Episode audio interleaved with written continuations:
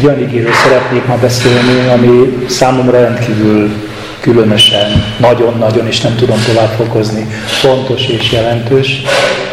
És e, az a különös benne, hogy valójában, valójában egy Isten tisztelet. Egy Isten tiszteletre való felhívásból indul ez ige, amit hoztam. Ez most azért érdekes, mert nem írtam fel a jegyzetembe, csak rájöttem, hogy ezt muszáj elmondanom előtte. Talán nem okozok nagy meglepetést, Habakuk profétáról szeretnék beszélni. Biztosan tudjátok, nagyon sokat foglalkozom vele. És a Habakuk könyvének az utolsó része egy különleges, egy különlegesség, egy gyöngyszem. Egy Zsoltár. De ezt a Zsoltárt úgy kezdi a proféta, és ezért egy kicsit én is hátratolhatok, és én is így kezdem. Hogy azt olvassuk, és akkor most felolvasnám a ige szakaszunkat. Habakuk 2.20-hoz megyek tehát vissza. Az Úr azonban ott van szent templomában. Csendesedjék el előtte az egész föld. Habakuk próféta imádsága a panaszének dallamára. Uram, hallottam, amit hirdettél, félelem fog el attól, amit teszel, Uram. A közeli években, valósíts meg, a közeli években Ted ismertél, de haragodban is.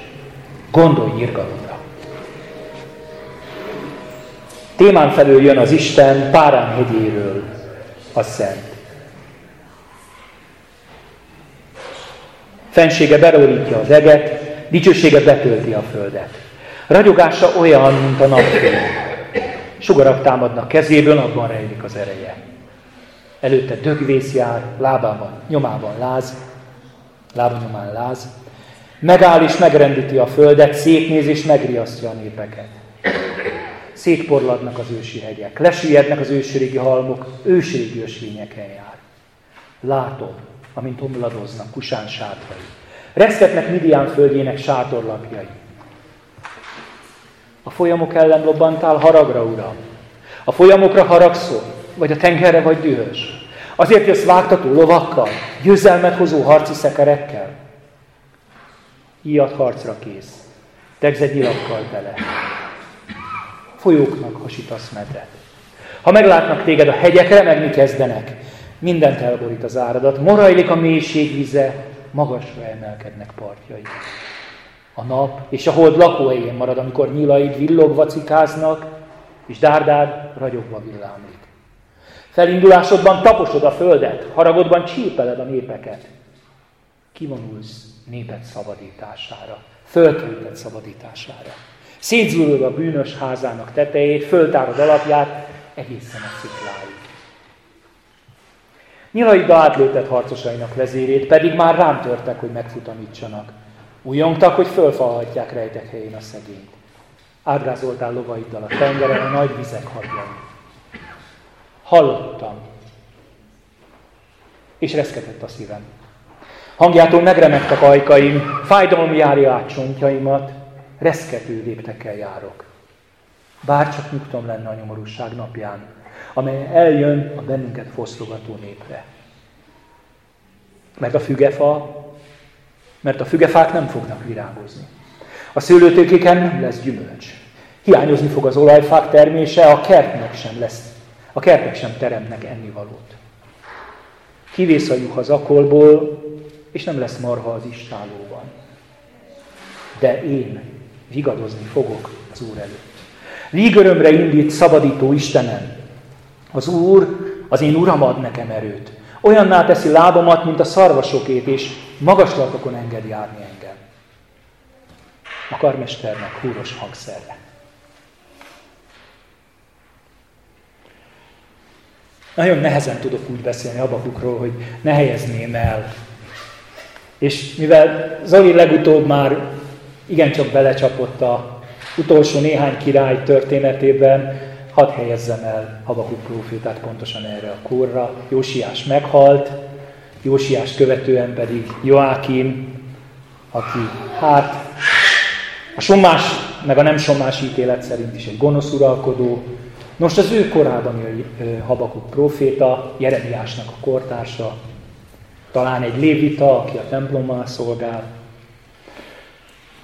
És nem várom, hogy most hirtelen mindenkinek egész jusson a teljes Habakuk történet, de hadd idézzek fel egy-egy oszlányt, ami fontos a megértéséhez.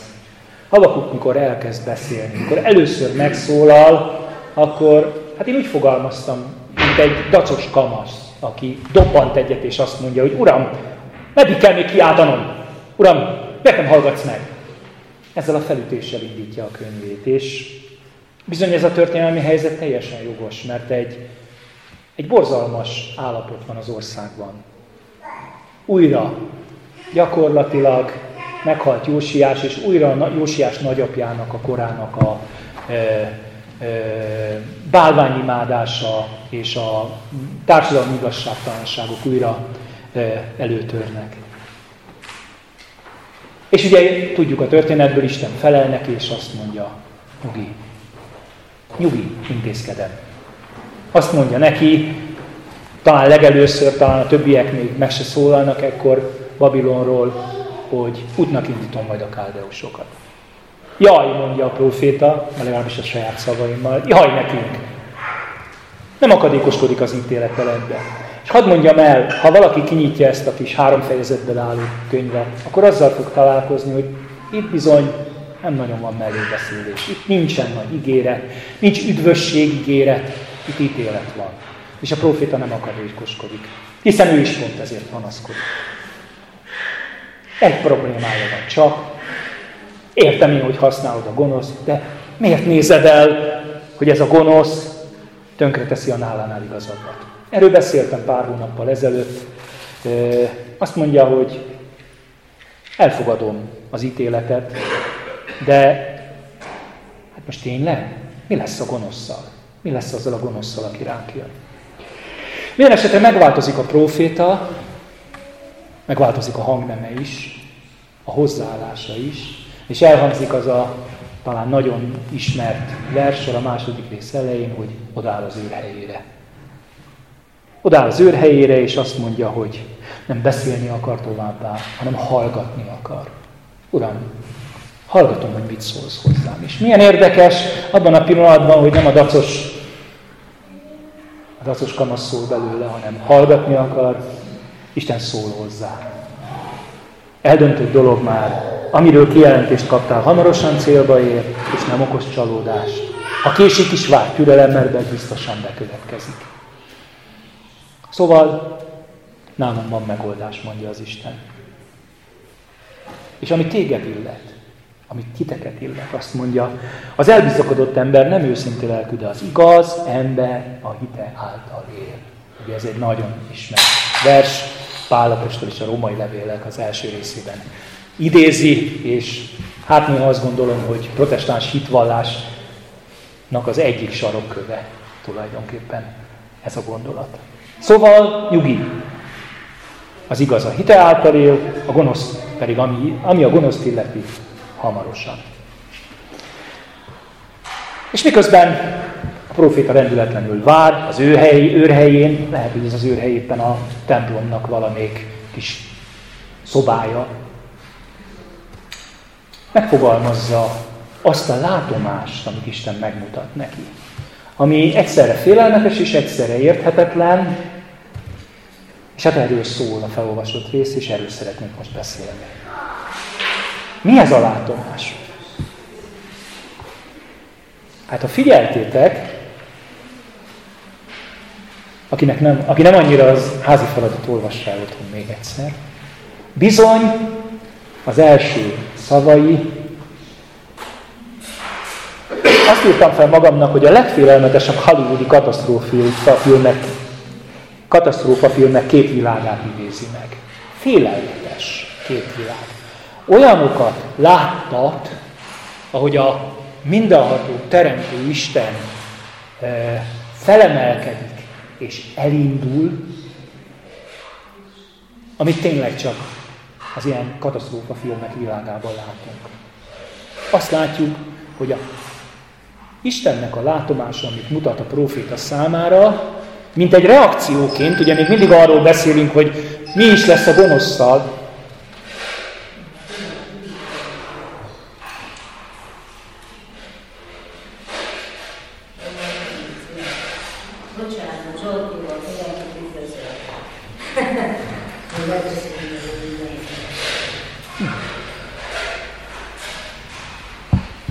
Szóval, hogy mi is lesz a gonoszszal, még mindig erről szól a látomás. Azt látjuk tehát, hogy a mindenható Isten ott a sinai pusztaságban valahol felemelkedik és elindul. És az igazán izgalmas kérdés az az, hogy látunk egy elinduló Istent, és nem értjük, hogy hogy, hogy kapcsolódik ez az eddigi történeteinkbe, hogy, hogy kapcsolódik bele bármibe, amiből a Bibliában eddig olvastunk. És én azt látom, hogy Isten ennek a profétának most egy különleges dolgot mutat. Mintha egy 700 évvel korábbi történetnek egy hiányzó látszemét idézné fel a számára. Hadd beszéljek tehát erről, a 700 évvel ezelőtti történetről, ez az exodus, a kivonulás története. Ugye látjuk azt, hogy a Midian földjén, vagy ugye Sínai hegyen, más néven Hórep hegyen, mind a kettőt használja a Biblia, megjelenik Isten Mózesnek. Személyesen Isten megjelenik Mózesnek. És azt mondja neki, hogy megláttam népek nyomorúságát. Meghallottam segélykiáltásukat. Ez már önmagában izgalmas, mert hasonló a szituáció. Ismerem fájdalmukat, el is megyek, hogy kimentsem őket Egyiptom kezéből. Most azért menj, kicsit ugrálok, nem olvasom az összes verset, itt a Exodus 3-ból olvasok egyébként. Most azért menj, elküldelek téged a fáraóhoz, vezess ki a népek, népemet. Mózes azonban, mint ahogy mi általában így reagálunk egyébként a hasonló küldetés, hát ki vagyok én? Ki vagyok én, hogy elmenjek a fáraóhoz? És kivezessem Egyiptomból Izrael fiait. Isten azt mondja, bizony, én veled leszek. Bizony, én veled leszek. És utána, ha visszaidézitek az egyiptomi történetet, tényleg részről részre, ugye 10-11 fejezeten keresztül, ahogy a csapások jönnek egyik a másik után, folyamatosan látjuk, hogy Isten szól Mózeshez. Beszél, utasításokat, üzeneteket ad. Milyen érdekes. Annak ellenére Isten magát nem látjuk De megígérte, hogy veled leszek. És amikor túl vagyunk az első páska éjszakán, és elindulnak ki a pusztába, a 2 Mózes 13-ban ezt olvassuk. Amikor kiérnek már ugye valahova a pusztába egy pontra, az Úr pedig előttük ment nappal felhőoszlopban, hogy vezesse őket az úton, éjjel meg tűzoszlopban, hogy világítson nekik, és éjjel-nappal mehessen. Nem távozott el a felhőoszlop nappal, sem a tűzoszlop éjjel nép előtt. Habakuk profétának bármilyen furcsa is, és érdemes most már így elmondom, hogy egy kicsit ilyen fényen hallgatni ezeket a verseket, felidéződik egy olyan múltbeli jelenet, amiről eddig nem számolt a Biblia. Megmutatja, és erről szólt a felolvasott szakasz, hogy Isten délről, délfelől, Támán is Párán vidéke, ahogy történet elmeséli, Midian földje, el, felkel és elindul. Miért indul el? Ugye a fel, felolvasott versszakasznak a közepén még maga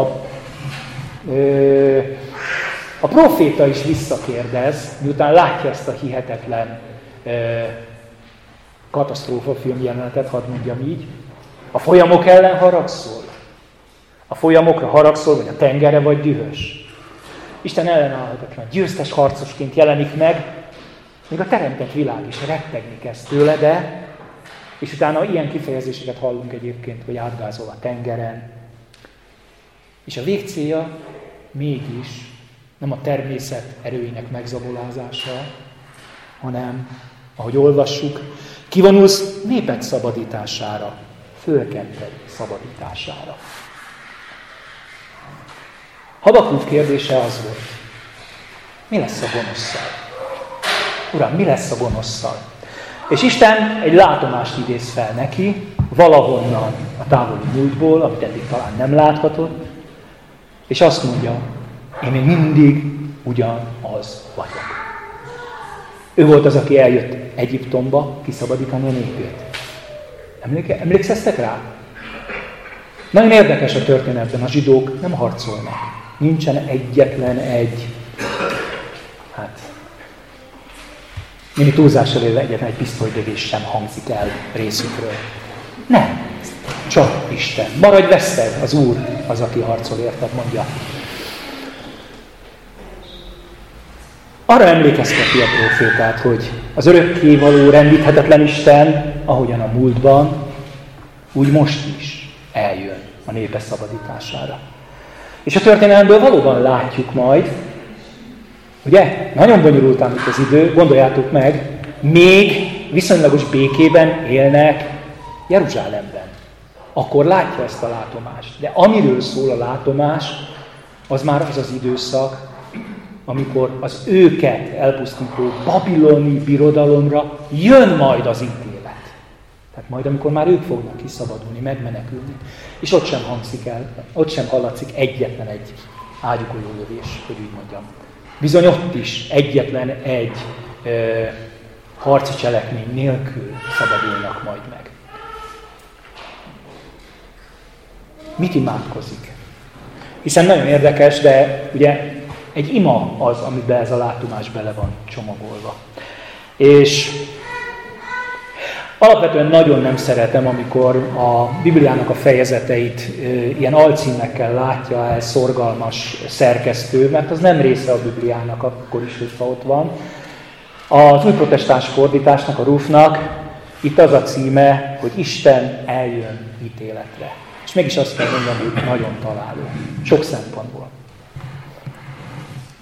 Azt mondja a proféta, megértettem, amit teszel, hallottam, láttam, de tudod, Uram, ez félelmetes. Valahol a felolvasott szöveg közepetáján azt mondja, bár csak nyugtom lenne majd akkor, amikor mindezt, tehát a jövőben, végrehajtod a bennünket fosztolgató népen. Tudom, Uram, hogy milyen félelmetes az ítéletednek az ideje. Milyen félelmetes lehetett hiszen ez nem rég történt, már az előző történethez képest, ugye, az az egyiptomi éjszaka. Milyen félelmetes lehetett, akkor is, hogyha a zsidók számára azt mondta, hogy kenjétek be az ajtófélfát, ugye a bárány vérével, milyen félelmetes lehetett megélni azt, amikor az ítélet, amikor az öldöklő angyal végigment Egyiptomon. Hát, én lehet, hogy féltem volna. Akkor is, hogyha az Isten mondott valamit. Én csak azért akarom ezt mondani, mert hogy úgy, úgy gondoljuk, hogy, hogy olyan, olyan, olyan egyszerű és olyan sima az, amikor hitben járunk. Mert az Isten mondott valamit, és akkor mi erősen bízunk benne, és akkor ez most majd olyan sima lesz. Nem lesz az. Azt mondja a proféta, és nyilván ez a látomásnak a része. Lehet, hogy én is ott leszek majd, amikor ezt az ítéletet végrehajtod. És bizony lehet, hogy ez számomra személyesen is egy ítéletidőként jelenik majd meg. Ugye? Milyennek látja? Hát elég ijesztőnek. Egy nagyon érdekes képpel mondja el. Nyilván azzal a képpel mondja el, ami leginkább hat a hétköznapi életére. Azt a bizonyos verset, hogy mert a fügefák nem fognak virágzani. A szőlőtökén nem lesz gyümölcs, hiányozni fog az olajfák termése, a kertek sem teremnek ennivalót, kivesz a juh az akolból, és nem lesz marha az istálókban. Hát, ha valaki most itt kicsit fejben végig gondolja, amit felsoroltam. Füge, szőlő, olaj, kert, ugye minden más, ami a kertben terem, juh, marha. Hát, ez az élet, a hétköznapi élete a társadalomnak ott Júdában, Jeruzsálem környékén. Ha ez nincs, akkor nagy baj van. És azt mondja, bizony ez a látomása szerint ezzel járhat. Mit teszünk, amikor minden elfogy körülöttünk? Amikor minden értékesnek tűnő dolog semmivé lesz. Amikor eltűnik mindaz, ami addig a biztonságot jelentette. Amikor egyetlen dolog marad csak, az Istennek az ígérete. Mit kezdek a hitemmel, ha nincs látható válasz, ha a látható jelen nem egyezik meg azzal a reménységgel, amiben evényként reménységgel vagyok. Én azt látom, hogy Habakuk Zsoltára hitnek egy hihetetlen makacs megvallása. Azt mondja, hogy amit Isten a múltban megtett, azt tudom, hogy a jövőben is megteszi, majd értem. Mi volt az ígéret? Kivonulsz népet szabadítására, fölkettek szabadítására. Elég nekem az Isten? Néha ilyen kemény kérdésekkel szembesülünk, amikor elkezdünk merengeni arról, amit olvasunk. És mégis, ugye azt mondtam, hogy egy Isten tiszteletre hívja meg a proféta tulajdonképpen a megelőző versben az olvasóját. Ünnepel. Azt mondja, hogy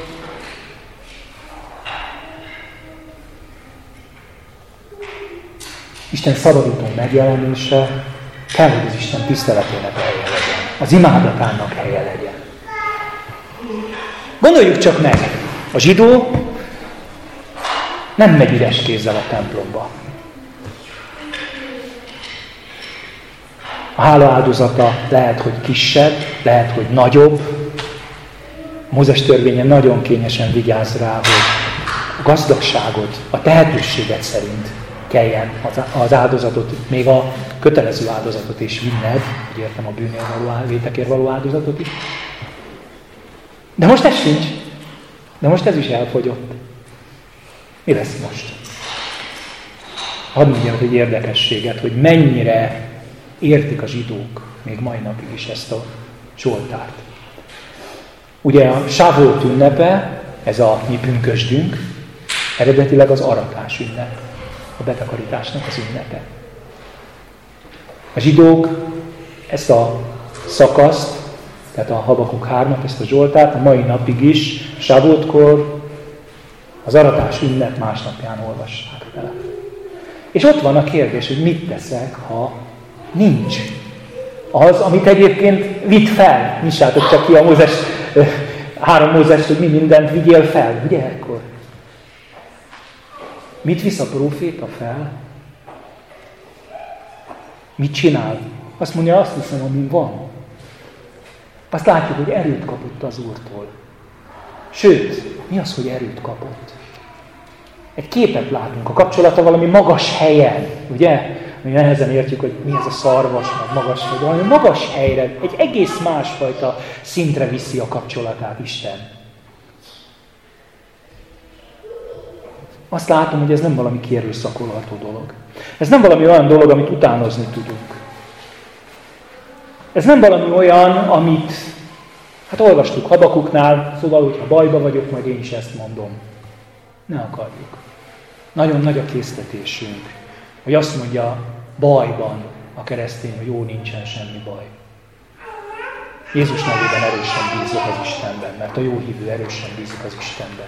Ez hazugság, ez becsapás.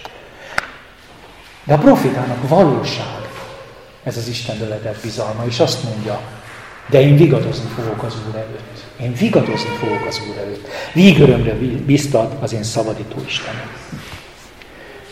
Óriási út az, amit bejárt. Óriási út, amit végignéztünk. Kezdetben ugye ez a lábbal dobbantó, csípőretett kézzel, Uram, gyere már is intézkedj! Láttam én már olyat, meg látok én már olyat, amikor valaki megmondja az Istennek, hogy mit kéne tennie. És aztán, aztán elcsendesül, és azt mondja, hogy most már kezdem sejteni, hogy szólsz, úgyhogy csendben maradok. Hallgatom, hogy mit mondasz. Megtanulja hallgatni, az ő helyére állni, szólni és figyelni. És tudjátok, azt mondja a másik kortárs proféta, miután ezt az egész kort már átéli, hiszen itt több évtizedes időszak van egészen a pusztulásig. És végig harcolja, végig szól és végig szolgálja Jeremiás Istán, és miután már minden elpusztult, és megírja a siralmakat, a Jeremiás siralmait, azt mondja, hogy jó várni az Úr szabadítására. Nagyon személyes ez. Én, nekem minél többet olvasom, annál inkább személyessé válik. Ha elcsendesz ezt, ha már nem akarod diktálni az Istennek, akkor az Isten szó. És megengedi, hogy hallj és láss. És tudjátok, itt ijesztett meg, mikor rájöttem, hogy ez a fejezet cím mennyire találó. Isten eljön ítéletre. Ez ma is igaz. Ez ma is igaz. Mert ez a létező gonosz világ, ez ítélet alatt van már most. És meg lehet, hogy a profétához hasonlóan benned is, bennem is ott háborog. Uram, miért nem? Uram, miért nem így csinálod? Miért nem úgy csinálod? Miért nem ezt csinálod? És egyáltalán miért tudod, hogy az a gonosz még mindig ott ezt csinálja? De ő ma is ugyanezt mondja nekünk. Nyugi. Nyugi, nem kések el. Nyugi. Amit megmondtam, az be fog időben teljesülni. A te feladatod, hogy állj az őrhelyedre, és hallgass, amit mondok. És hadd tegyek itt egy kitérőt. Mert én az elmúlt húsz évben nagyon sok önjelölt őrhelyre álló embert láttam akik ezt úgy képzelték el, hogy odaállnak az ő helyre, és elmondják másoknak a tutit, hogy mit csinálnak rosszul. Hogy te, meg te, meg te ezt rosszul csinálod.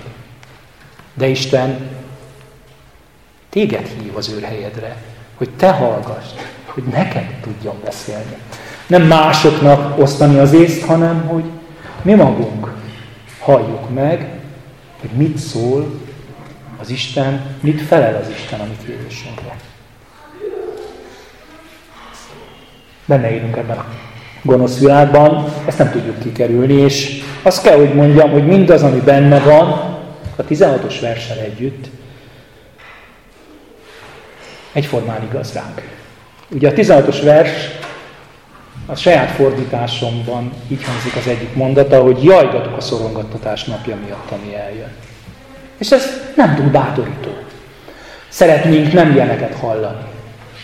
De a valóság a körülöttünk lévő világban néha ilyen.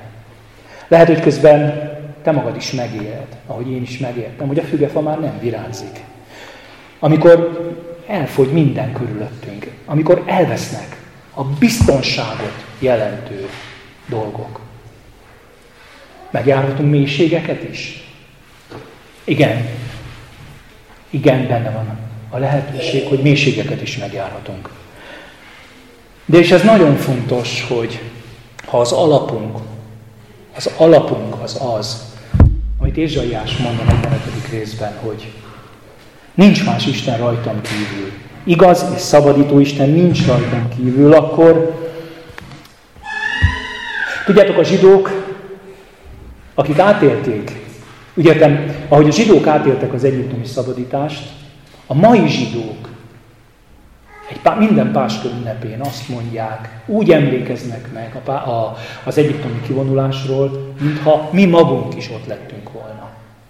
Nem valami távoli történetként akarják látni, hanem a mi saját szabadításunk történetéként akarják olvasni újra és újra az Egyiptomból való szabadulás történetét. Szóval úgy látják, úgy gondolják, hogy ez a mi személyes történetünk. Nagyon-nagyon fontosnak látják, hogy az Isten az egyedüli szabadító. És gondoljátok csak meg, csak kis kitérő. Amikor az apostolokat először odaállítják a nagy tanács elé, Abcsel 4-ben, akkor mi a reakciójuk a nagy tanács felé? Azt mondják, hogy nincs üdvösség senki másban. Nem adatott az embereknek az ég alatt más név. Ne! Nem adatott más név, amely által üldözülhetnek. Az a szabadítás kiállt fel a legnagyobb mélységből, Jónás.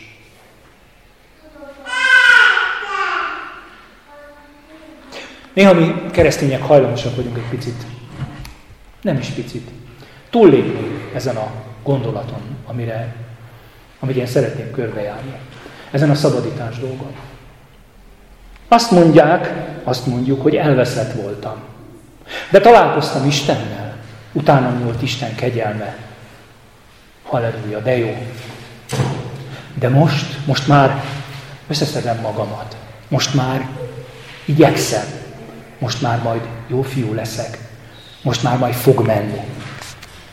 Nagyon erős csábítás. Nagyon sokszor érzem hívő körben, körökben ezt a fajta törekvést. Ne engedd. János evangéliumát olvassuk Judittal, és egy nagyon-nagyon különleges vers. Ott van persze, mindannyian olvassuk. Minden vers különleges jött velünk szembe tegnap reggel, azt hiszem. A János 1.16. Azt olvassuk benne, hogy az valamennyien az ő teljességéből kaptunk kegyelmet kegyelemre. Tudjátok, azért kaptuk a kegyelmet. Mert ez ez a kegyelmet kegyelemre, ez valami nagyon titkot, nagyon nagy titkot, valami, valami kibeszélhetetlen, önmagát generáló, újra és újra kegyelmet adó folyamatról beszél. Hadd mondjam egyszerűen, azért kaptál kegyelmet, hogy kegyelmet kaphass. Hogy egész életedben kegyelmet kaphass. Azért kaptuk a kegyelmet. És tudjátok, a sinai pusztában megjelenő Isten Habakuk számára is ugyanazt üzeni, mint amit ma nekünk. Újra és újra én vagyok, aki megtartalak. Újra és újra én vagyok az, aki eljövök, és életet adok. Újra és újra én vagyok. Nincs más szabadító. És meg lehet, mert különböző az élettörténetünk, nektek is, nekem is, meg lehet, hogy te is bejárhatod. Bejárhattad már azt az utat, vagy valami hasonló utat, mint amit a próféta bejárt. Tapasztalhattad milyen, amikor a fügefa nem virágzik. Tapasztalhattad, amikor minden elfogyott. Amikor a biztonságot jelentő dolgok eltűntek alólad.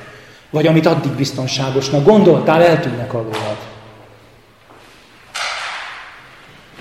De ha a számodra a szabadítás az valóságos, akkor az az egyetlen egy szó, ami számomra hihetetlen jelentőséggel bír, az a de, az az, életedet jelentheti.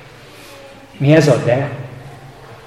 Mert mindeznek a rémségnek, horrornak, nem is tudom mivel jelezzem ezt a félelmetes képet, a végén mégis azt mondja a próféta, hogy de én vigadozni fogok az Úr előtt de én vigadozni fogok az Úr előtt. Víg örömre indít, szabadításom Istene. Annyira szeretem ezt a kifejezést. Tudjátok, valányszor a szabadításom Istenét olvasom, ugye héberül tudónak könnyű dolga van, nevetek Péterre, Jézusról beszélünk. A szabadításom Istene az Yeshua. Úgy értem, hogy ő a, az, az, az a szó, az ugyanaz a szó, mikor ezt írja. Nem valami hasonló, meg nem képekben róla beszél, róla beszél. Szóval azt mutatja nekem ez a kis történet, hogy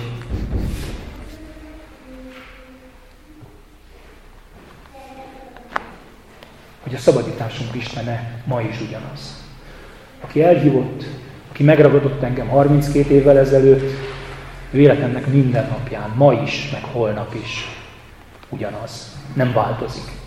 És ma is és holnap is ő fog eljönni. Hogyha a rám váró, ki tudja milyen veszedelemből ki kell mentenie. És tévúton vagyok, hogyha én azt gondolom, hogy majd én meg tudom oldani a dolgokat. De én vigadozni fogok az Úr előtt, vígörömre indít, szabadító Istenet. Amen.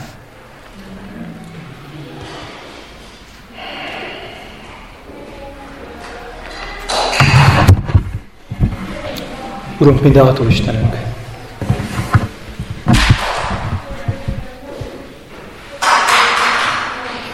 Te vagy Jesua,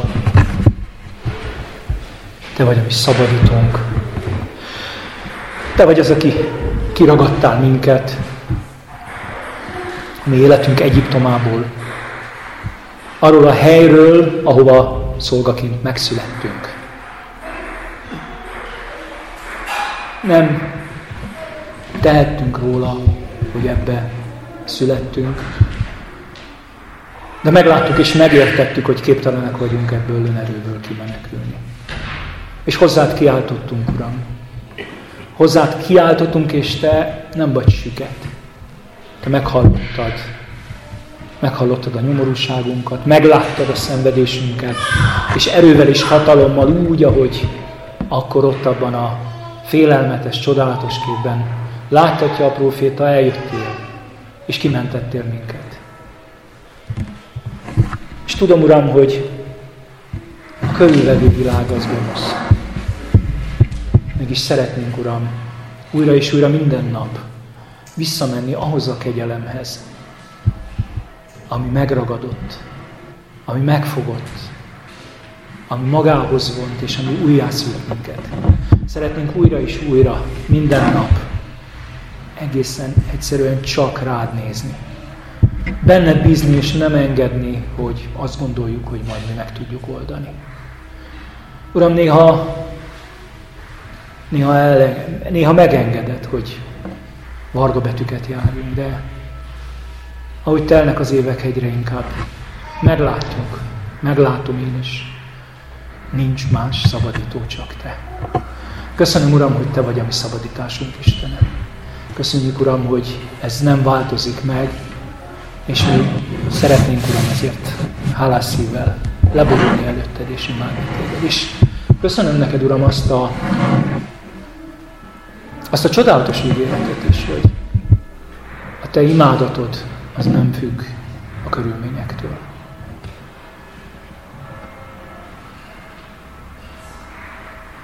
Azt énekeltük mi régen Budafokon, hogy áldalak téged életem minden napján, viharok közt is, amikor a napfényed ragyog rám. Uram, szeretnénk így áldani és így imádni minden időben téged. Magas helyeken, ahol már nem számít, hogy virágzik el a fügefa. És köszönjük, Uram, hogy mindezek mellett befedezel, elrejtesz minket a sasszárnyaid alá, hogy a reménységünk vagy, hogy az életünk vagy. Köszönjük neked, Uram, a megtartó kegyelmet.